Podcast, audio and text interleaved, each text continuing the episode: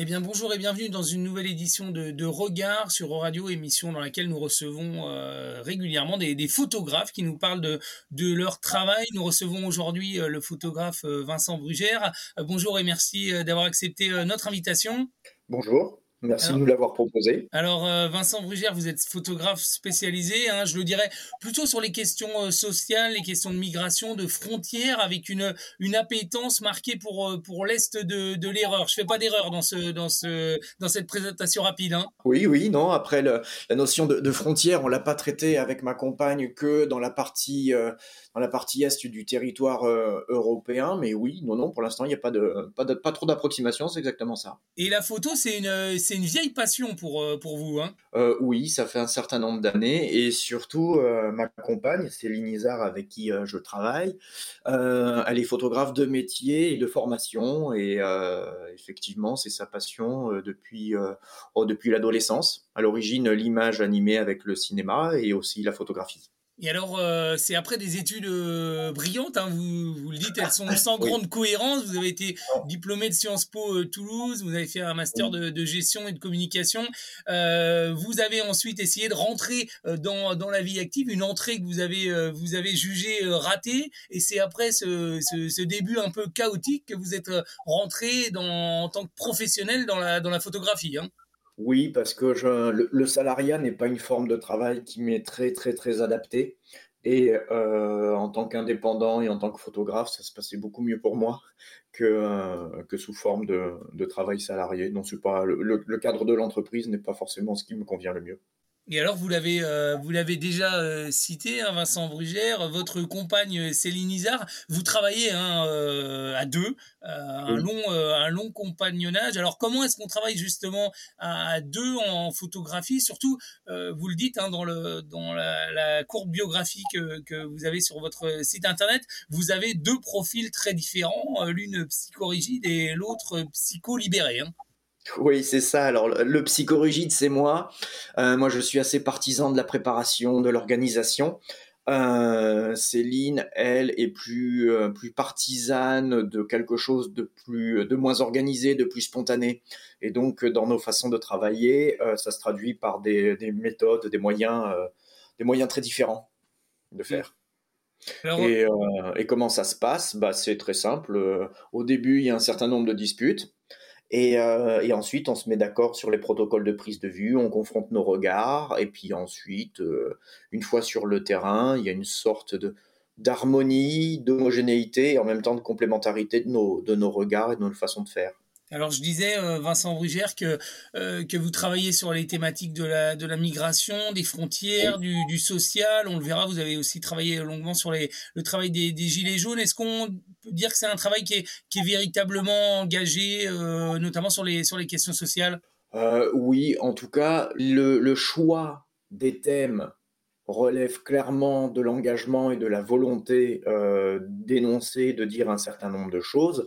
Après, on essaye euh, avec Céline, euh, ma compagne, on essaye de présenter les choses de façon la plus, la plus large possible pour essayer d'embrasser la problématique, euh, pas de façon la plus, la plus objective, mais en tout cas de la, de la façon la plus large, et de présenter les différents points de vue. Et comment se font euh, le, choix des, sujets? Euh, Je parlais notamment de, de, cette, euh, de cette aventure que vous avez, menée pour documenter un petit peu le, les frontières dans, l'Est de, l'Europe. à l'origine, bon, le sujet, il date de le début du sujet sur la question migratoire date quasiment de de notre rencontre avec Céline. On s'est euh, on s'est rencontré euh, fin 2014 et puis en 2015 on a eu envie de d'entamer un j'aime pas le terme mais un road trip enfin un voyage à travers euh, travers l'Europe. Et du coup ça concordait avec ce qui a été le le climax de la non pas de la crise migratoire mais de la crise de l'accueil de ces demandeurs d'asile. Et donc du coup on en a on a, on a saisi cette occasion de voyage pour y consacrer un sujet.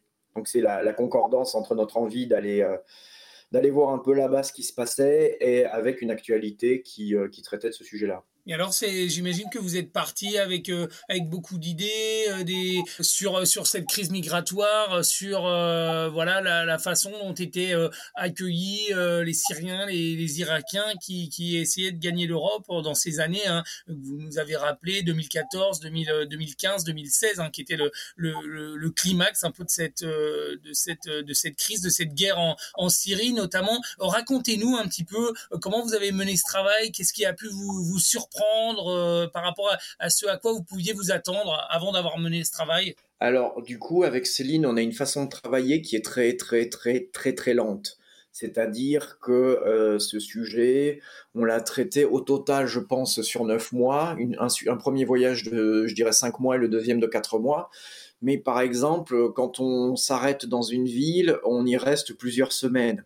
Et donc, du coup, on n'a pas la même façon de découvrir le sujet et on n'a pas la même, on n'a pas un traitement d'actualité à chaud. Euh, c'est-à-dire que, par exemple, on va pas aller photographier euh, l'arrivée ou euh, le débarquement de personnes sur les plages de Grèce ou d'Italie, sur, sur la côte. On va plutôt essayer de voir, une fois les centres de transit passés, plutôt dans les centres d'accueil temporaires où euh, ces personnes sont accueillies ou pas. Enfin, ça dépend de ce qu'on appelle accueil.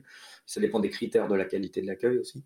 Du coup, on va plutôt s'intéresser à des situations long-termistes. On n'est pas vraiment dans le traitement de l'urgence, ce qui fait que les choses qui peuvent nous heurter, les choses qui ont pu nous, euh, nous choquer, ne sont pas de l'ordre de l'urgence humanitaire, mais plutôt de... Euh, de la lenteur administrative, de la non-considération, plutôt cette sorte de, mal-considération ou de non-considération de long terme. Et, euh, c'est ça qui est le plus, euh, heurtant.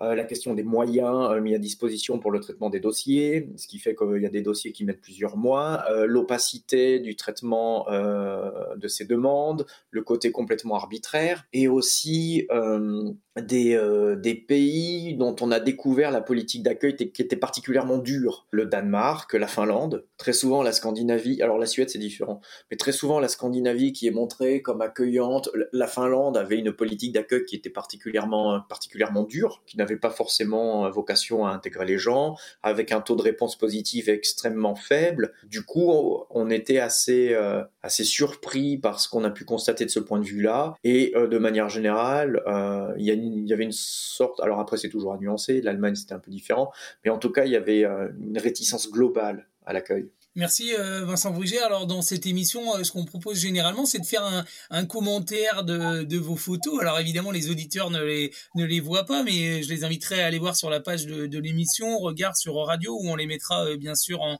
en ligne. Alors là, vous nous avez sélectionné une dizaine de vos photos issues de, plusieurs de, des, séries que vous avez, vous avez réalisées avec votre compagne Céline Izard. La, la, première, la première de ces photos que vous, nous avez sélectionnées, elle date de novembre 2015 de cette série euh, dédiée aux, populations réfugiées, populations migrantes.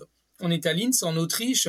C'est un portrait d'une d'une maman avec son avec son bébé. Est-ce que vous pouvez nous la nous la décrire, nous nous raconter un petit peu le, contexte? Oui, alors du coup, euh, la réalisation des portraits que l'on peut voir euh, dans notre portfolio ou même celui-ci, on a toujours voulu procéder.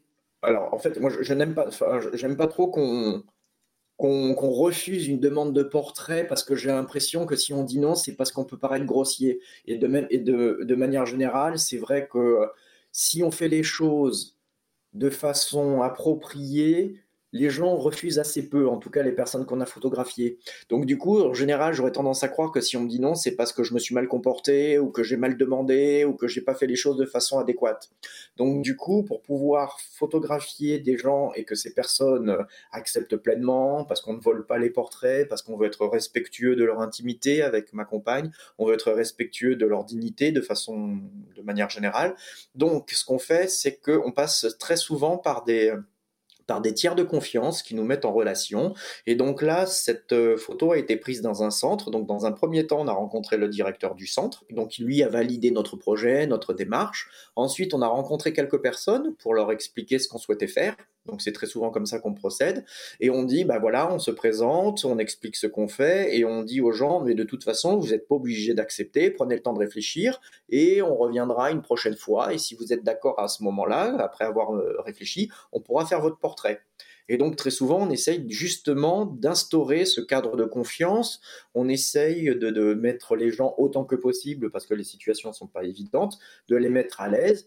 Et dans ce cadre-là, euh, il y a cette maman avec son enfant qui avait accepté de, d'être photographié. Et donc à chaque fois, on essaye de repérer un lieu, un endroit qui pourrait avoir un intérêt visuel. Donc là, c'était ce couloir avec ce dégradé de couleurs. Et euh, du coup, elles ont été, ces personnes ont été photographiées euh, sur ces dégradés de gris et de blanc. Et alors les deux photos suivantes, euh, Vincent Brugère, elles, on y voit des, des, réfugiés, des, des migrants notés sur un petit cahier des, des, informations. En fait, ce cahier, il est à, il est à vous, Vincent, et, et votre compagne Céline. Et en fait, c'est une façon aussi de montrer tout le travail de documentation, de préparation que vous faites euh, en parallèle à, votre aux photographies. Hein. C'est oui. À chaque fois qu'on traite un sujet, on essaye de voir le phénomène global, euh, le phénomène dans son ensemble, et du coup, on documente aussi des choses périphériques. Et là, c'était tout simplement euh, aussi un moyen de conserver quelques éléments, quelques traces, parce que parfois c'est difficile aussi. Toutes les personnes rencontrées ne parlent pas nécessairement anglais ou allemand, et nous, on avec ma compagne, on ne maîtrise pas, euh, assez rarement, euh, leur langue maternelle. Donc c'est aussi un moyen de conserver une sorte de témoignage, de traces de ces rencontres, et ça permet de documenter aussi euh, l'histoire de ces personnes quand elles veulent bien donner des éléments, parce que on respecte aussi leur volonté parfois de ne pas parler, de pas être photographié. Donc c'est pas parfois on respecte, hein, c'est on respecte la volonté de ne pas être photographié, ça arrive parfois. Et donc du coup, ça permet de documenter, de conserver des noms, puis d'avoir des traces un peu plus humaines que euh, des documents dactylographiés sur une carte de demandeur d'asile, d'avoir l'écriture, d'avoir quelques éléments quoi, plus personnels. Et de manière générale, on essaie de documenter plus globalement. Par exemple, sur, le sujet, sur ce sujet, sur l'accueil des demandeurs d'asile, on a, on a interviewé beaucoup de gens, on a des, des comptes rendus d'entretien avec des directeurs de centre, avec des bénévoles,